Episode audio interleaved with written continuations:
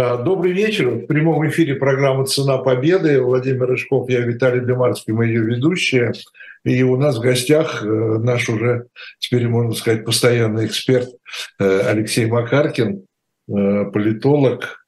Извините, Алексей, вот всегда забываю ваш вице-президент Центра политических технологий. А? Центра, Центра политических технологий. Так хотел сказать, значит, не забыл. Мы сегодня, мы много раз с Алексеем говорили ну, о разных, естественно, событиях Второй мировой войны. Э, и не только, кстати, с Алексеем, но и с другими историками, нашими гостями. Мы говорили о разных странах в, во Второй мировой войне. Э, вот сегодня мы решили э, выделить такую группу стран, ну, в первую очередь, конечно, европейских, да, то есть мы будем говорить о Европе, так называемых нейтральных. Я сказал так называемых, потому что вообще во время войны, или, может быть, это даже будет сразу первый вопрос Алексею, вообще во время такой войны, такого масштаба, э, возможно оставаться нейтральным? Ну, возможно, как показывает опыт, было несколько европейских стран, которые оставались нейтральными. Ну, формально нейтральными, да? Формально, нет, нет, нет, но э, там был, была ситуация, когда три страны объявили себя нейтральными. Это Швеция, Швейцария и Португалия. С Испанией было несколько сложнее. Они вначале объявили, что являются не воюющими. Вот такой вот немножко э, необычный статус. Э, но к окончанию войны, ближе, по-моему, в 1944 году, Франко также объявил Испанию нейтральной страной. То есть, э, чем отличается невоюющие от нейтральной? Тем, что, ну, по крайней мере, в испанской интерпретации того времени, не воюющая страна имеет право направить своих добровольцев на фронт. Что Испания сделала? На голубая дивизия знаменитая. Голубая дивизия была, вот, то есть, э, но к тому моменту, когда Франко провозгласил Испанию нейтральной страной, голубая дивизия была уже отозвана обратно.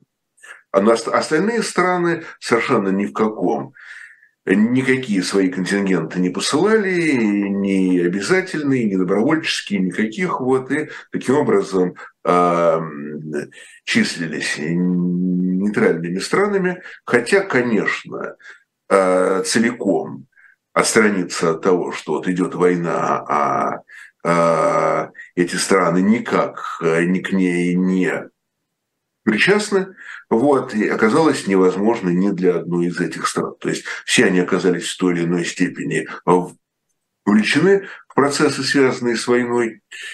Вот, э, ну, конечно, на том уровне, который никак нельзя а сопоставить с уровнем стран, которые участвовали в войне непосредственно. Алексей, я вот тоже перед тем, как мы уже кейсы будем рассматривать конкретные, тоже общий вопрос.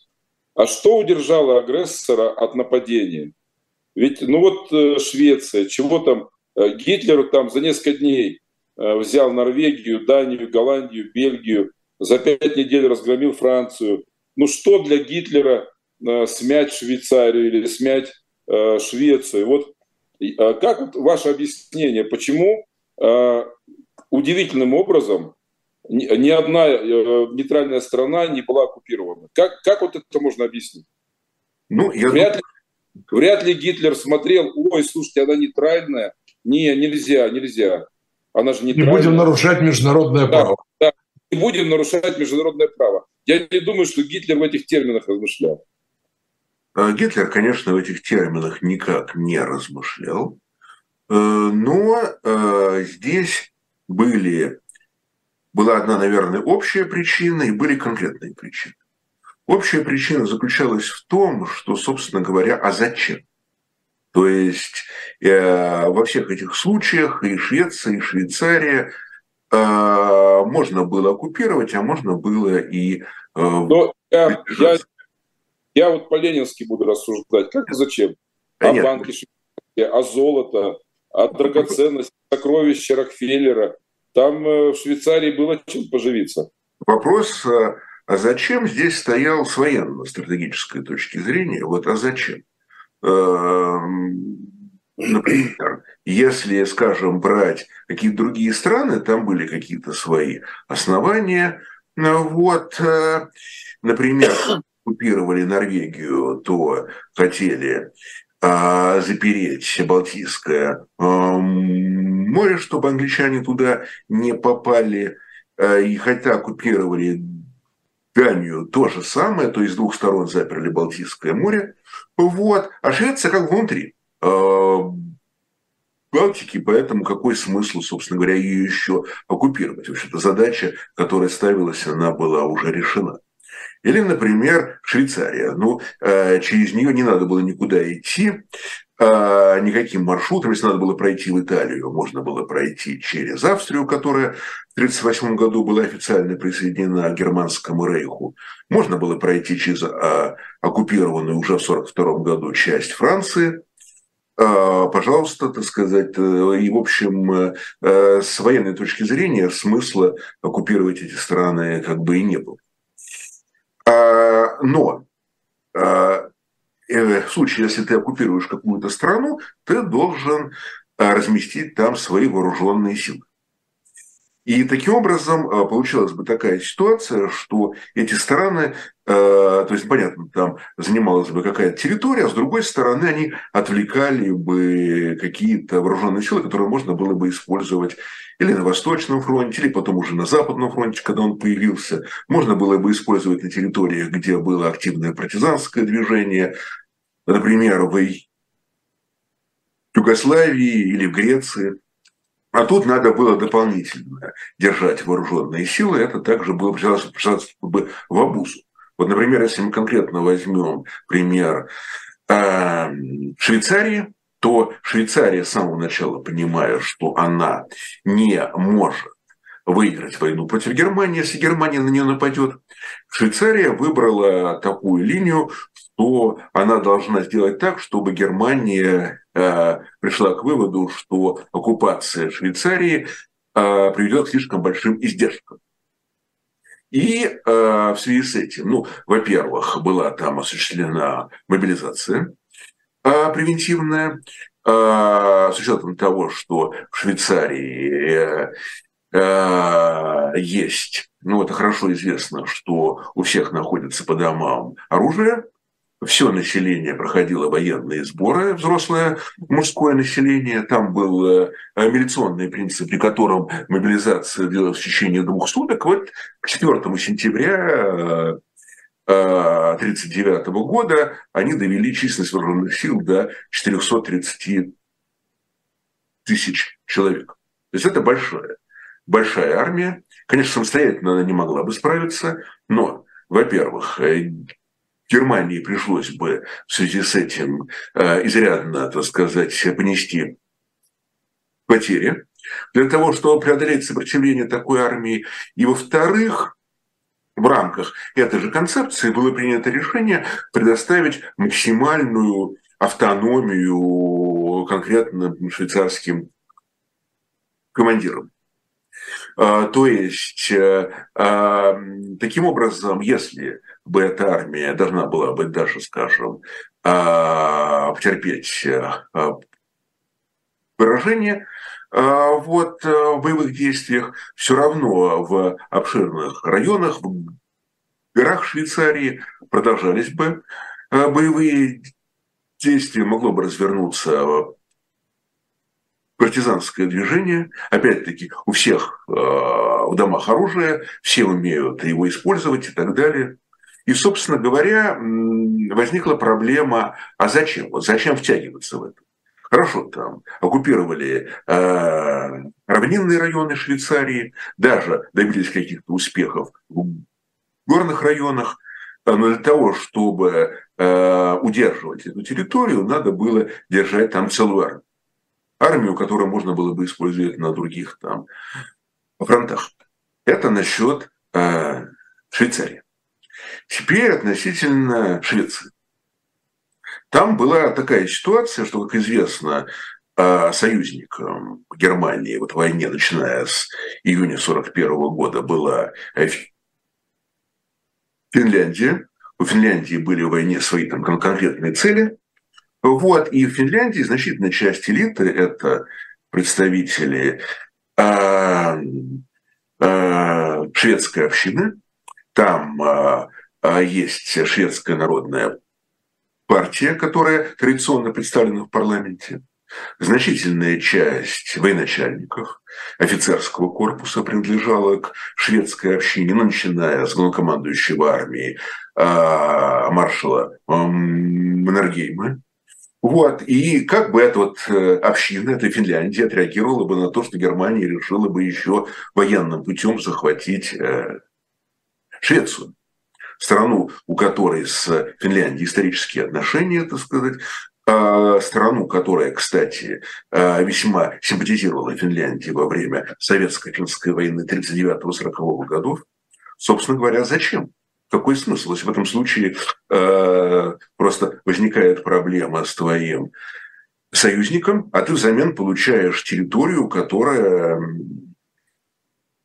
э, тоже э, может быть тот, которую э, тоже необходимо оккупировать, тоже надо там держать какие-то войска, э, вот, и так далее. Ну и, наконец, э, наверное, последний момент, почему оккупации не произошло, потому что эти страны э, смогли с Германией договориться о определенных компромиссах, вот если брать, например, э, Швецию, то со Швецией Германия договорилась, что, во-первых, сохраняются довоенные контракты поставки в Германию, необходимые для немецкой военной промышленности железной руды. Это раз. Вот, благо там рядом, через Балтику, вот, э, перевозить. И второй момент был, что Швеция позволила немецким, войск, э, немецким военнослужащим, находившимся в Норвегии, отправляться в Финляндию в отпуск. Ну, таких гуманитарных соображениях, их назвали отпускниками. Вот. На самом деле, таким образом, в отпуск перебрасывались вооруженные силы, которые потом, конечно, никуда обратно не возвращались. Вот. Это тоже Э, было такой уступкой. Э, как бы вот и вопрос возникал в том, а чего еще, собственно, допустим, вот оккупировала бы Германия Швецию, что произошло? Ну, смогли бы они направлять через Швецию в войска, только на этот раз уже, конечно, не под флагом отпускников. Э, могли бы они поставлять в Германию железную руду, так они и так поставляли, и так далее. Вот. И и все, и все, собственно говоря. И какой, и какой смысл тогда держать там оккупационные войска, вступать в конфликт с Финляндией и так далее. Что касается Швейцарии, то э, тоже был э, транзит грузов через Швейцарию. Э, и, соответственно, и Германия и Швейцария подписали такое соглашение. Вот, э, кроме того, в этом соглашении говорилось о том, что Германия обязалась продавать э, Извините, а Швейцария обязалась продавать Германии золото и другие драгоценные металлы за немецкую валюту, за рейхсмарки. Вот в то время Германия проводила вот такую инфляционную политику, поэтому немцы эти деньги печатали у себя на фабриках, ну и, э, соответственно, на эти э, деньги покупали, покупали то же самое швейцарское золото. Ну и, конечно, э, мы с вами вы уже подняли вопрос о банках. Финляндия – это мировой финансовый центр. Там проходили очень многие не Финляндия, Алексей, Швейцария. Да, да, извините, Финляндия. А, а, а что задумался в связи с историей со Швецией. Эм, Швейцария, соответственно, Швейцария. Мировой финансовый центр через Швейцарию. Соответственно, проходили масса транзакций. Э, в Швейцарии хранили свои деньги э, не только эм, различные немецкие деятели, но и деятели стран союзниц Германии. Там хранились деньги итальянских деятелей, там хранились деньги, ну, допустим, Испания, скажем, была официально не воюющей страной, но она явно симпатизировала Германии. Испанцы традиционно в Швейцарии хранили свои сбережения. Вот. И таким образом, ну к чему? К чему вообще заниматься вот тем, что подрывать этот финансовый центр? И получать вместо финансового центра такое осиное гнездо в центре, Герм... э, в центре Европы, партизанскую войну и так далее. Так что я думаю, что тут были такие вполне рациональные интересы.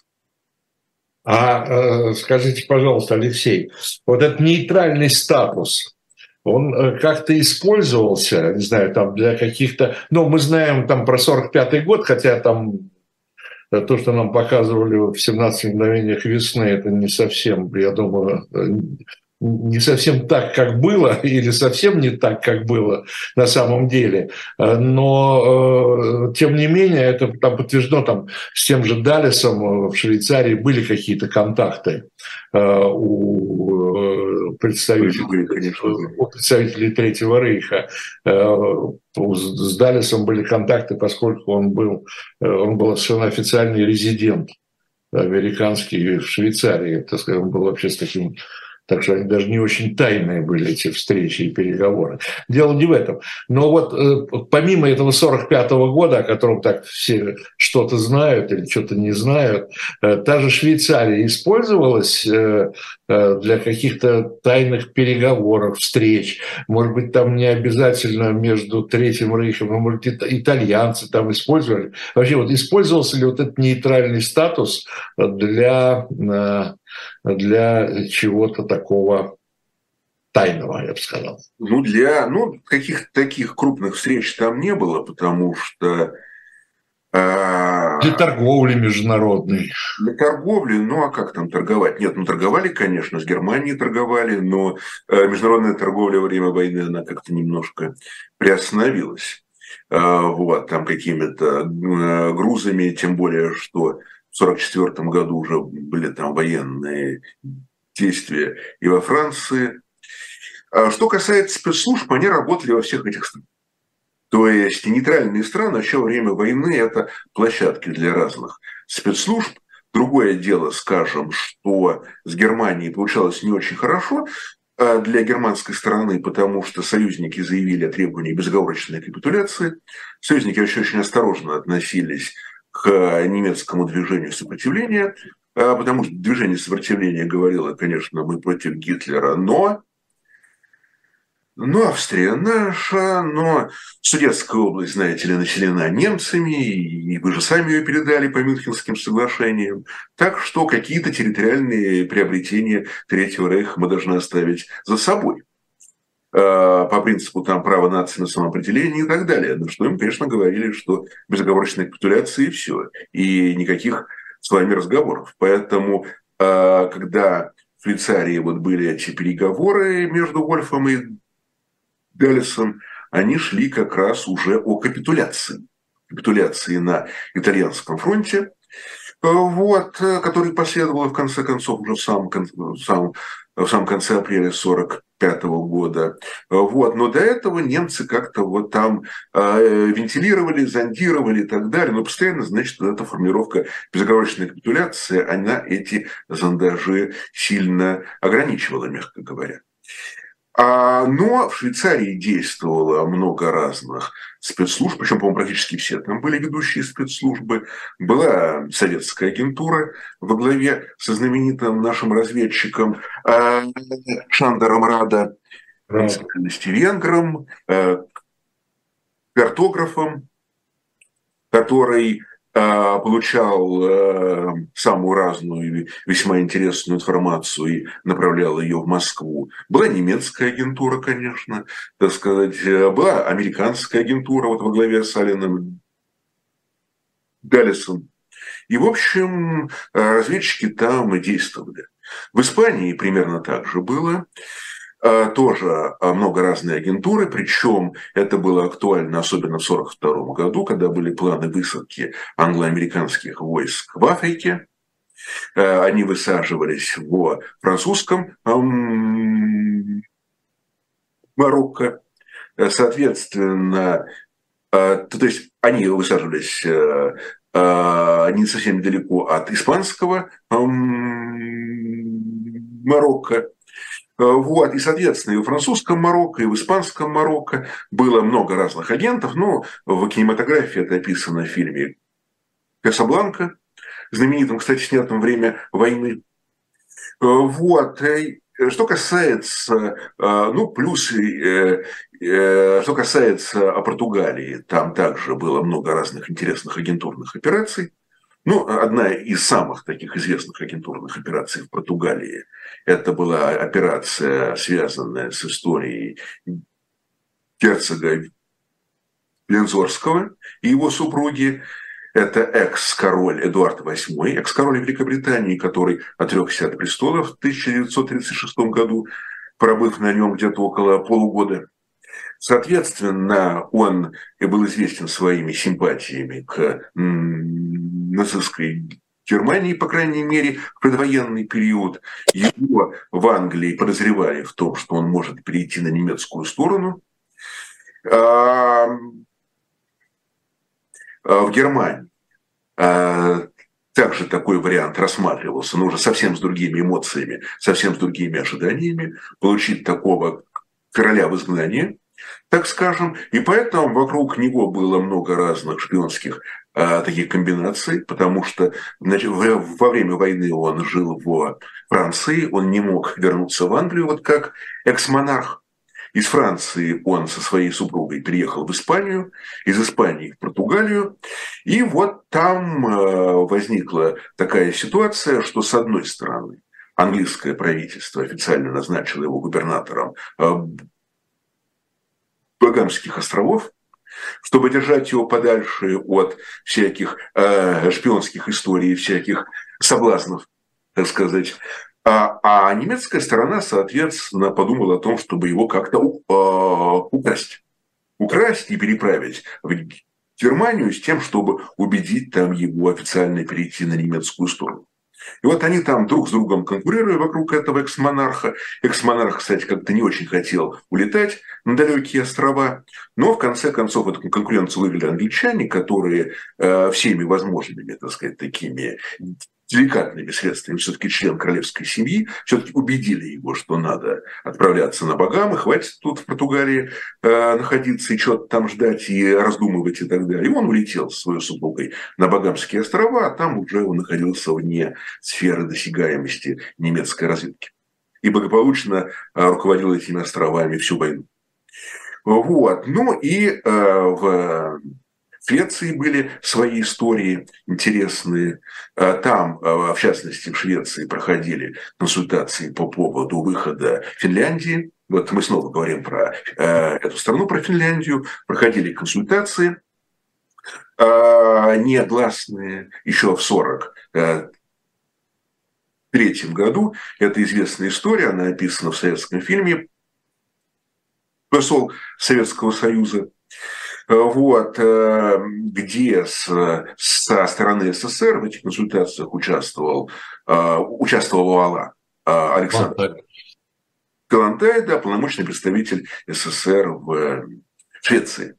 И как раз там показана эта история очень подробно, где речь идет о ее, там, правда, измененной фамилии, вот что она там проводит такие переговоры с одним из крупных э, э, э, шведских предпринимателей, потом к переговорам подключается представитель Финляндии, прототипом которого являлся будущий премьер-министр и будущий президент Финляндии Юха Пусти Пасикиви. Вот, это все там, так сказать, так, ну, конечно, э, с, с какими-то изменениями все-таки это кинематограф, художественное произведение, но это все там весьма подробно описано. Ну, Каланта еще ведь приписывают э, э, то, что она способствовала сохранению нейтрального статуса Швеции во время Зимней войны, э, что шведы вроде хотели, э, так сказать, помочь Финляндии, но она вроде как бы сумела обеспечить продолжение нейтралитета шведского. Ну, я думаю, что все-таки вряд ли стоит преувеличивать роль здесь одного человека. Вот. Мы иногда склонны как бы персонифицировать историю. Но Швецию, конечно, здесь держала не столько Калантай, сколько представление о том, что если СССР все-таки сможет оккупировать там Финляндию, то следующий будет Швеция в этом случае. Вот как бы. И, и, и если Швеция официально вступает в военные действия, то дальше, где остановится Красная Армия, этого не мог знать абсолютно э, никто в этой ситуации. Поэтому страна тоже не хотела здесь рисковать. Там э, оказывали максимальное содействие, военно-техническое, там добровольцами и так далее, но сами рисковать не хотели. Возможно, Калантай транслировала во что-то вроде этого, вот, от имени, опять-таки, своей страны, там, неофициально. У нее действительно были неплохо выстроенные отношения, неплохо выстроенные э, неофициальные отношения со многими представителями шведской элиты. Вот. И, соответственно, э, наверное, это тоже сыграло определенную роль. Алексей, давайте поговорим о Франко, давайте. который да, который Гитлеру ответил черной неблагодарностью. Уж сколько Гитлер ему помогал в 30-е годы, уж сколько они бомбили значит, э, вместе с Муссолини э, республиканцев несчастных. Уж казалось бы, ну, брат, брат, союзник, союзник. И вдруг при всем давлении Берлина так он и не втянулся в эту войну. Вот э, что произошло, как это можно объяснить? О, ну, знаете ли, здесь было, наверное, несколько. Первый фактор, опять-таки, каждая страна, э, когда принимает такие сложные решения, она рациональна. Она исходит из целого набора аргументов. Вот, э, допустим, берем две весов. Ой, ой, Алексей, каждая ли страна принимает рационально? Ну, хорошо. Допустим. Ну, всякое бывает, но опять-таки, а, вот она рациональна, она взвешивает, но она может принять, допустим, ошибочное решение. Она может принять решение, исходя из э, нехватки информации, например. Она может принять решение, исходя, так сказать, из других там факторов. А, вот. А такое тоже случалось и э, многократно. Но, по крайней мере, она ведет себя рационально, она не взвешивает. Э, разные за и против, а дальше уже ответственность государственного руководителя или руководителей, которые принимают окончательное решение, что надо вступать или надо воздержаться. И вот здесь Франко взвешивает. Допустим, он вступает в, э, в войну. Что в таком случае происходит?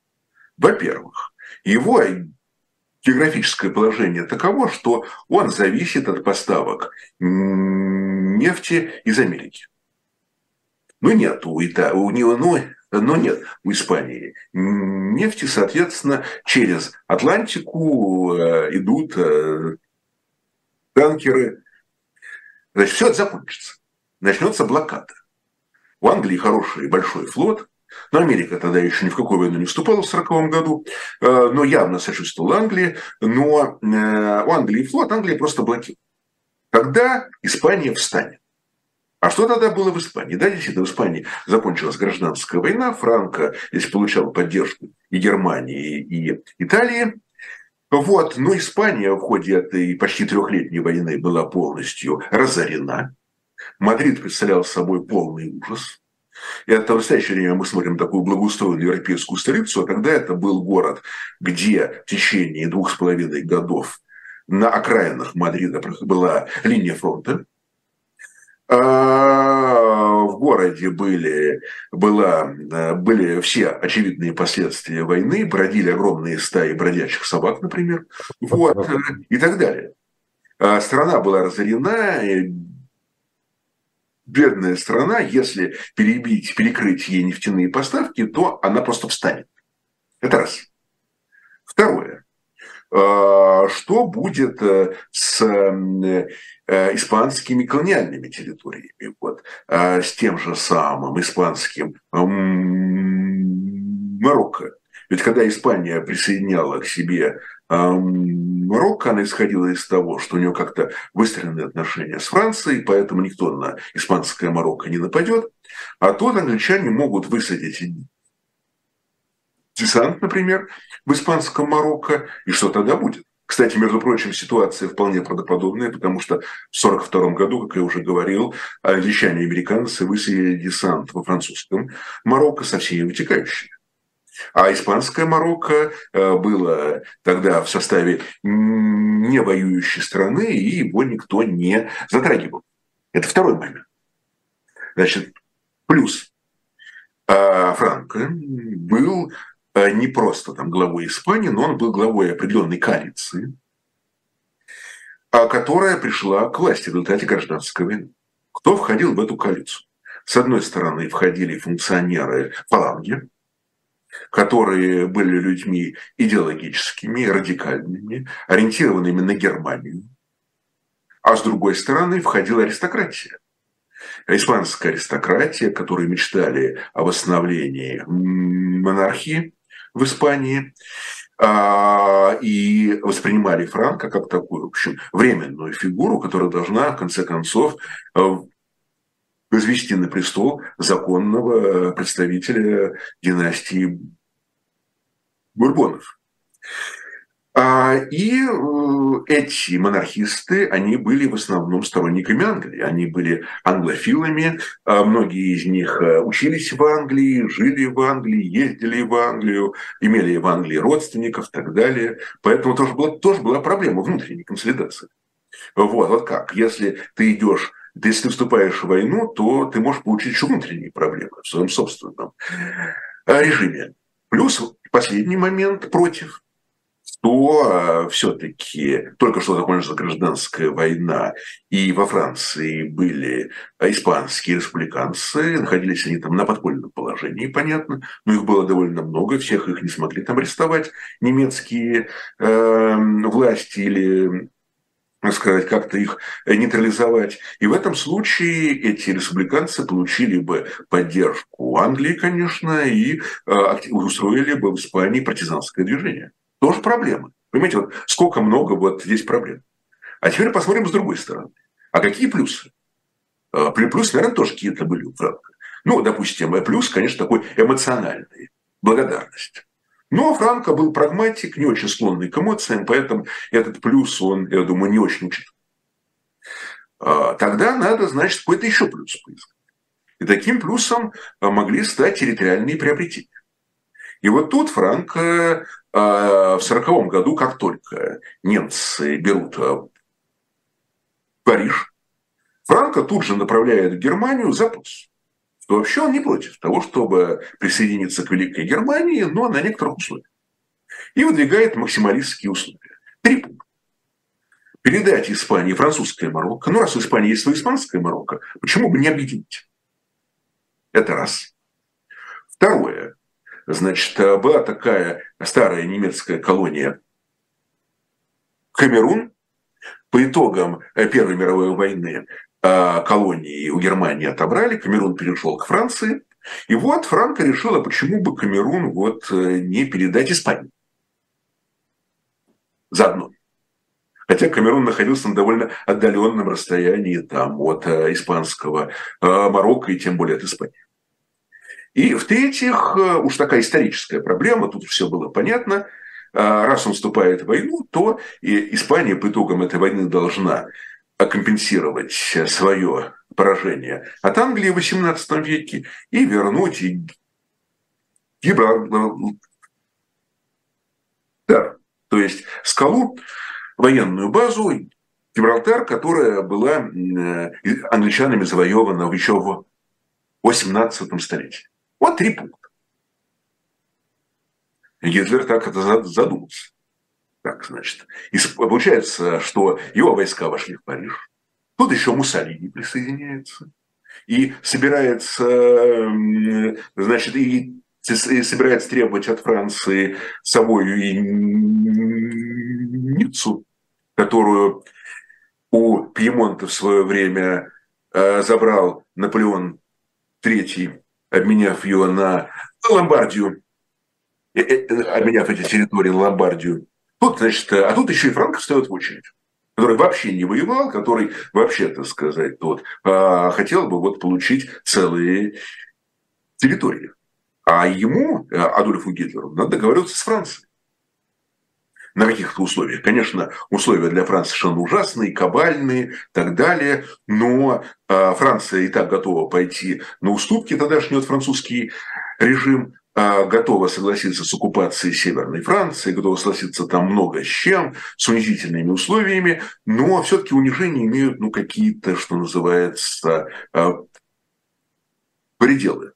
И вот когда французы там должны были пойти на тяжелейшие условия в 1940 году с Германией, то, что они э, говорили своему населению, в том числе, что да, мы проиграли войну, да, мы должны там пойти на такие очень тяжелые условия, что и Париж оккупирован и так далее, вот, но мы сохранили империю, мы сохранили колонию.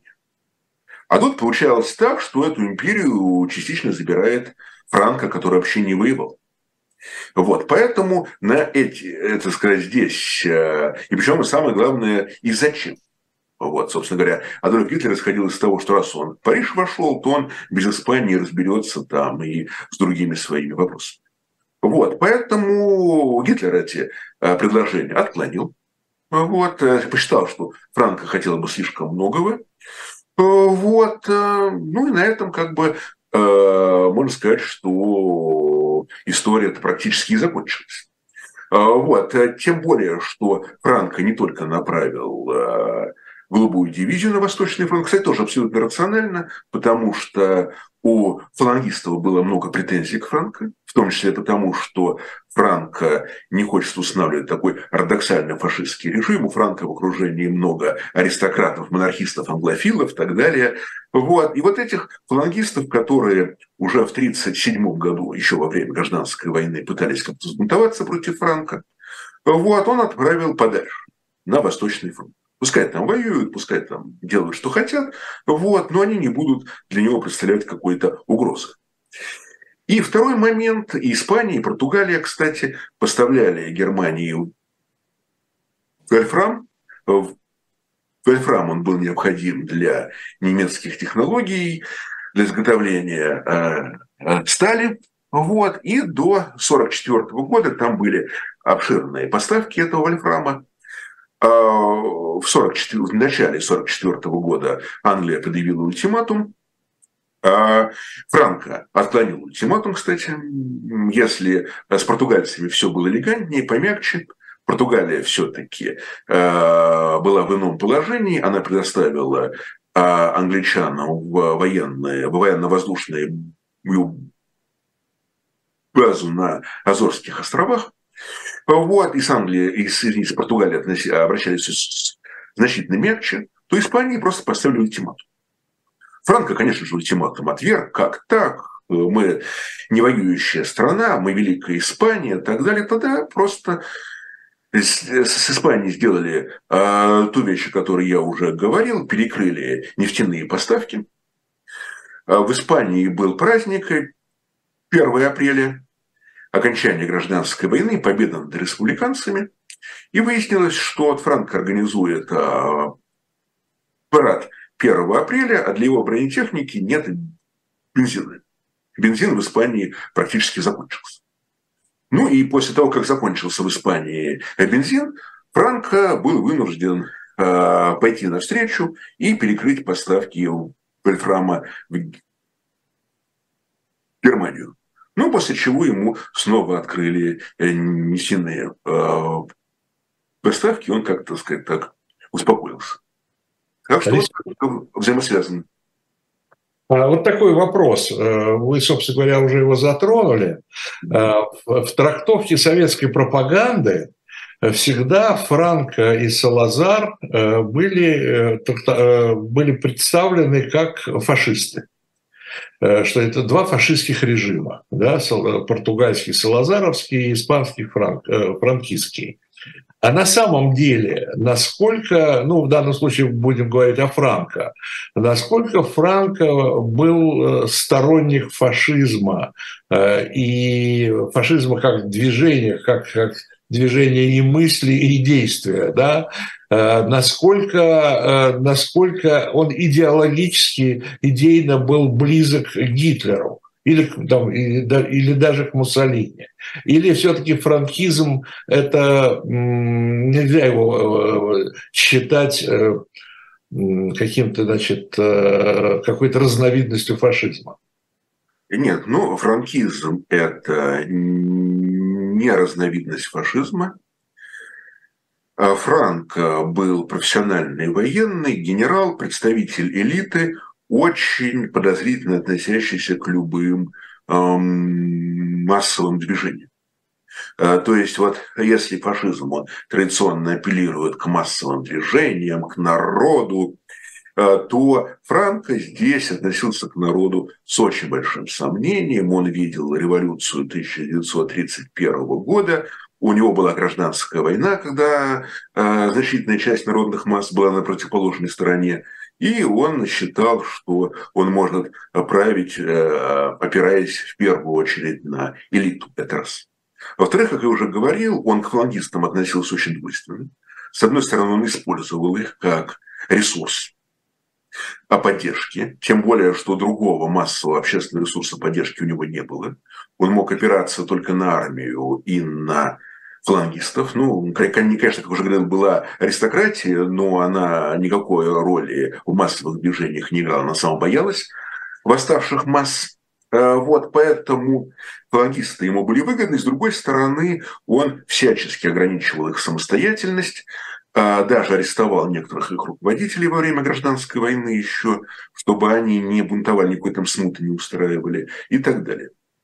А кроме того, Франко не был антисемитом, а он был антимасоном. То есть вот у него было резкое неприятие любых э, масонских организаций. Это было связано с, э, с участием этих организаций в установлении в Испании республики, с антиклерикализмом испанского масонства и так далее. Но вот по своим взглядам, если говорить, брать аналогию, то он был ближе к антидрейфусарам конца XIX века во Франции. Э, было знаменитое дело э, Дрейфуса, когда страна раскололась, но при этом, если антидрейфусары были и антимасонами, и антисемитами, то Франко был только антимасоном, к евреям он относился так довольно спокойно, э, испанские дипломаты спасали евреев во время войны, хотя Франко им здесь никакой поддержки не оказывал, это были их индивидуальные инициативы, Э, которые Франко э, э, по, по, по возможности сдерживал. И Франко во время войны в течение долгого времени не допускал в Испанию евреев даже с испанскими документами, даже с испанскими паспортами. Потом уже в 1944 году сказал, что хорошо допускаю, но чтобы в Испании одновременно было не больше 25 человек – вот, то есть он допускает 25 человек, и если они уезжают в другую страну, он допускает следующих. Вот, э, значит, ну это было понятно совершенно невыполнимо. Вот, но при этом испанские дипломаты могли оказывать э, покровительство а, евреям с испанскими документами. Некоторые из них э, и помогали, и другим, и евреям и так далее. Когда война закончилась, то это стало одним из оправданий для франкистского режима. Вот мы спасали тоже. Хотя, опять-таки, спасал не Франко и не его окружение, а спасали а, конкретные представители испанской власти, дипломаты. А, а, то есть, все-таки это был не фашистский режим, он был в чем-то ближе к тому режиму, который тогда был в Венгрии, режиму адмирала Миклаша Хорти он был э, в чем-то близок к тогдашним э, прибалтийским режимам, которые были в этих странах, в Эстонии, Латвии и он был... Авторитарный, авторитарный правоконсервативный авторитарный правоконсервативный режим. Авторитарный правоконсервативный режим, да. А, примерно, кстати, в чем-то он был близок к португальскому режиму Салазара, но там было то отличие, что если режим Франка пришел к власти в результате гражданской войны, и в ходе гражданской войны, и после гражданской войны были массовые репрессии, но в ходе гражданской войны они были обоюдными, и республиканцы убивали франкистов, и наоборот, то по окончанию они, понятно, уже носили односторонний характер. Франк не был склонен никаким, никакому а, прощению здесь. И э, если мы говорим вот о знаменитой долине павших, то изначально, когда там строился монумент, его строили пленные республиканцы, многие там умерли. Это был монумент победителям в войне. Это потом уже после Второй мировой войны появилась другая интерпретация, что это монумент всем испанцам. Там. Изначально это был монумент а, одной из сторон, франкистам, кстати, поэтому для республиканцев этот монумент никаким образом не является монументом какого-то согласия и примирения ни в каком разе. И сейчас а, политические а, наследники республиканцев добились того, что а, Франко был оттуда перезахоронен на Мадридское кладбище. А что касается Португалии, там была другая ситуация. Там не было гражданской войны, там была целая серия военных переворотов. И э, генерал, который осуществил последний военный период против слабой и уязвимой внутренней конфликтной республики, назначил премьер-министром экономиста Салазара, который э, установил там финансовую дисциплину, а потом и дисциплину политическую. Но там не было таких репрессий, там вообще даже была отменена смертная казнь, в отличие от Испании. Просто недовольно. Салазар не был военным, да? Салазар а? не был военным, А?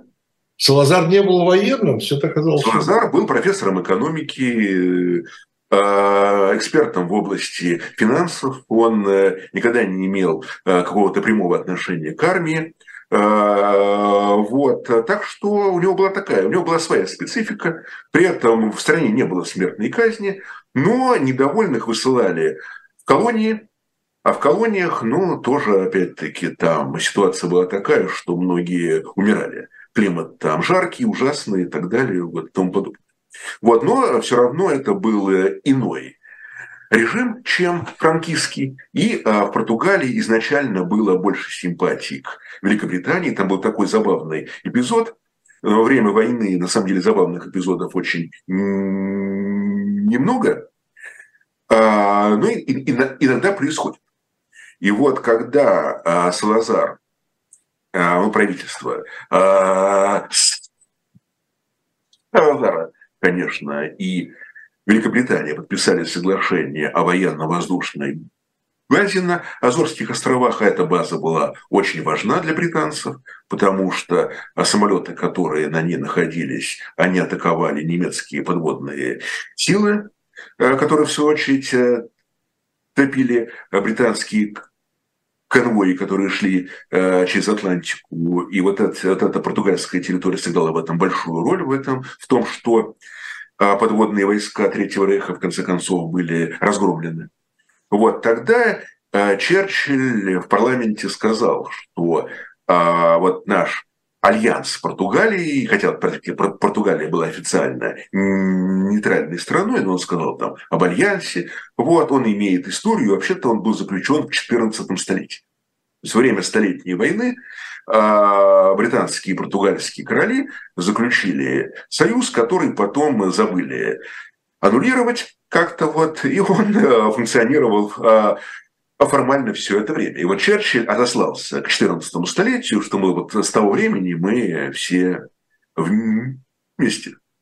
А, вот. И с учетом вот этого фактора Азорских островов, а, союзники не допускали никакой критики португальского режима в своих СМИ, наоборот.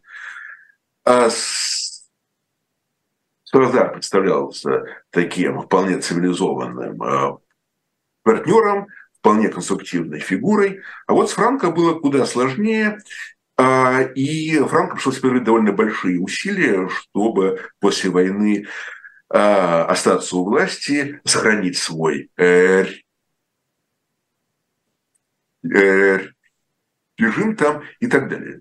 Так что ситуации все-таки были несколько разные. Да. А, ну, Салазар на диктатора-то тянет все-таки? Ну да.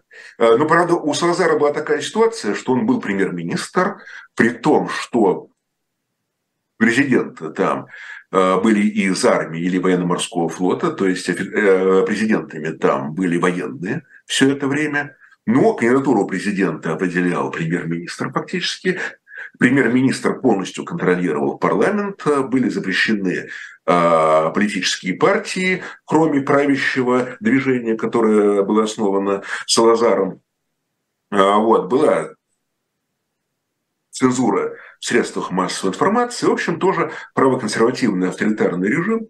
И с учетом того, что э, его номинальные руководители из числа военных, они особо ни на что не претендовали, это были достаточно слабые фигуры, по этому критерию их и подбирали, чтобы они становились главами государства формально и не мешали Салазару, то э, фактически он и руководил страной.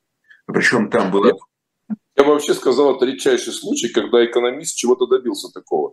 Что обычно экономисты все-таки выполняют служебную техническую роль, стабилизируя валюту, напечатай денег, э, нарисуй налоговую систему. А тут получается, что экономист вертел военными. Это удивительно. Экономист вертел военными, экономист э, смог э, продержаться у власти почти до своей смерти. Почему почти? Потому что это известная история, что незадолго до своей смерти он перенес инсульт, оказался уже недееспособен, но никто не мог Э, сообщить ему, что э, он уже не является главой правительства, там уже сменили главу правительства, но для него печатали в одном экземпляре э, газету, где рассказывалось, как он управляет страной. И так до самой своей смерти в 1969 году он был убежден, что остается во главе правительства страны. Слушайте, ну я убежден, что мы подходим к концу нашей программы, э, но перед тем, как распрощаться, э, я не могу не пригласить э, наших слушателей, наших зрителей, пригласить в шоп «Дилетант Медиа», в наш на наш книжный сайт. Но, во-первых, радостно сообщу читателям «Дилетанта», что в печать ушел уже теперь июньский номер журнала, где главная тема Григорий Потемкин, где много еще, как всегда, интересного. Так что где-то с 22 числа, примерно с 22 мая, э, июньский номер э, должен быть в продаже, в том числе на сайте Shop Дилетант Медиа.